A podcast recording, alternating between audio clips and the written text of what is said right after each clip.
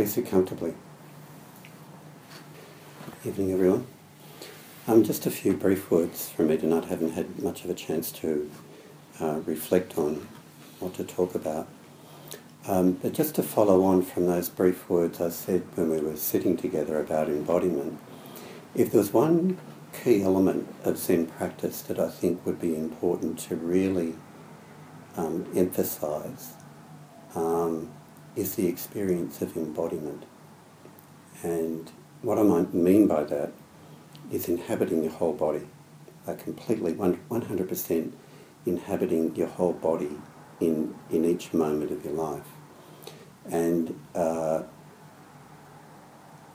there's a very good reading, which is in our sutra book, uh, which we do from time to time, and you can find it on the web, if, on our website if you want to look at it more closely, which I think is called The Embodied and Disembodied Mind. Yes. Yeah. Okay. Um, that's a very good, very good essay and very good summary of Zen practice. But it really, really is the key to it. Um, it's like when we're uh, caught up in our thinking, we are in a kind of disembodied state. It's an abstract state, and uh, human beings have a particular um, ability to abstract from experience. And it's like Zen practice is like this a little little thought bubble goes up there, or a little fantasy bubble goes up, and every time you're aware of it, it's like you stick a pin in the in the thought balloon, and you drop back into the body, and that's that's the nature of Zen practice. And in terms of choice of words, dropping into the body, dropping into the present moment is a good choice of words as a sense of the experience of it. It's like when we're when we're disembodied, we're floating up here somewhere. You know, we're outside of our body almost, of, and then bang, we're, we're dropping down. Um, many of you probably have heard this expression before. Um, it's used in relation to mindfulness and Zen practice. It comes from James Joyce. Is Mr. Duffy lived a short distance from his body? and many of us take up residence in the same place. so um, we drop back into the body and the experience of being the body. If you're in the body, you're present. Mm-hmm.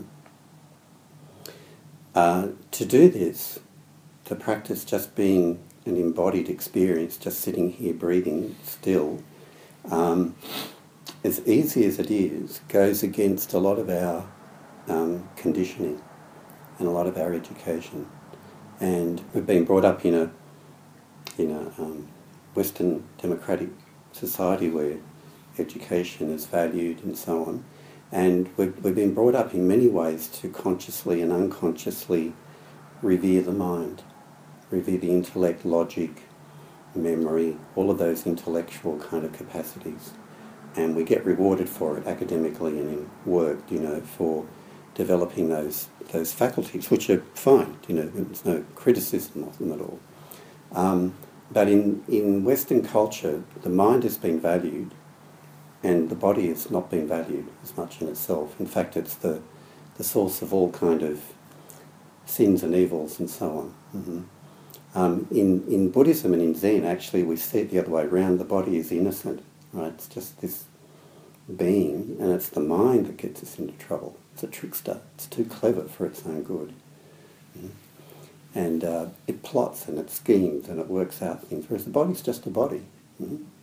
And so we tend to live in this culture where experiences of the mind and the abstract world are highly valued, but this body, um, except in its sense of its physical beauty or whatever, you know, its appearance, um, is not valued so much.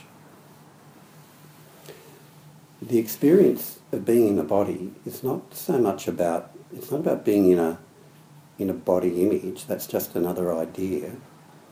Um, and the words that are used to convey the sense of just inhabiting your body and being in your body has been referred to in similar similar kind of experiences referred to as a felt sense. We all have a felt sense of being in our body. It's this sense of being in it from the inside where you can feel all the limbs, you know, and the, the body sensations and the feelings that make up being an animal. Mm-hmm. Um, it's also, that experience is also referred to um, in some literature as the subtle body, but it's not meaning subtle body as in some ghost-like sheath in front of you, that inside of you that sort of disappears like a ghost when you're dying and transmigrates into another body. Not that subtle body, but it's subtle body in the sense it's the it's the felt sense, it's the experience of being embodied that we feel from the inside, which is very different from perceiving someone else's body outside of you as a three-dimensional object. So it's that that experience of the felt sense of just being in the body um, and relaxing into it, being present to it, um, as at the heart of sitting meditation experience. Um, and then you take that into your everyday life.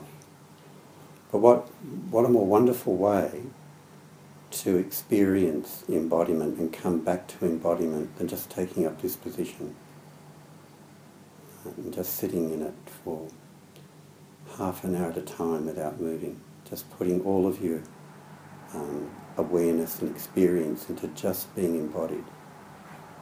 That's what gives you a, a real experience of what Zen is.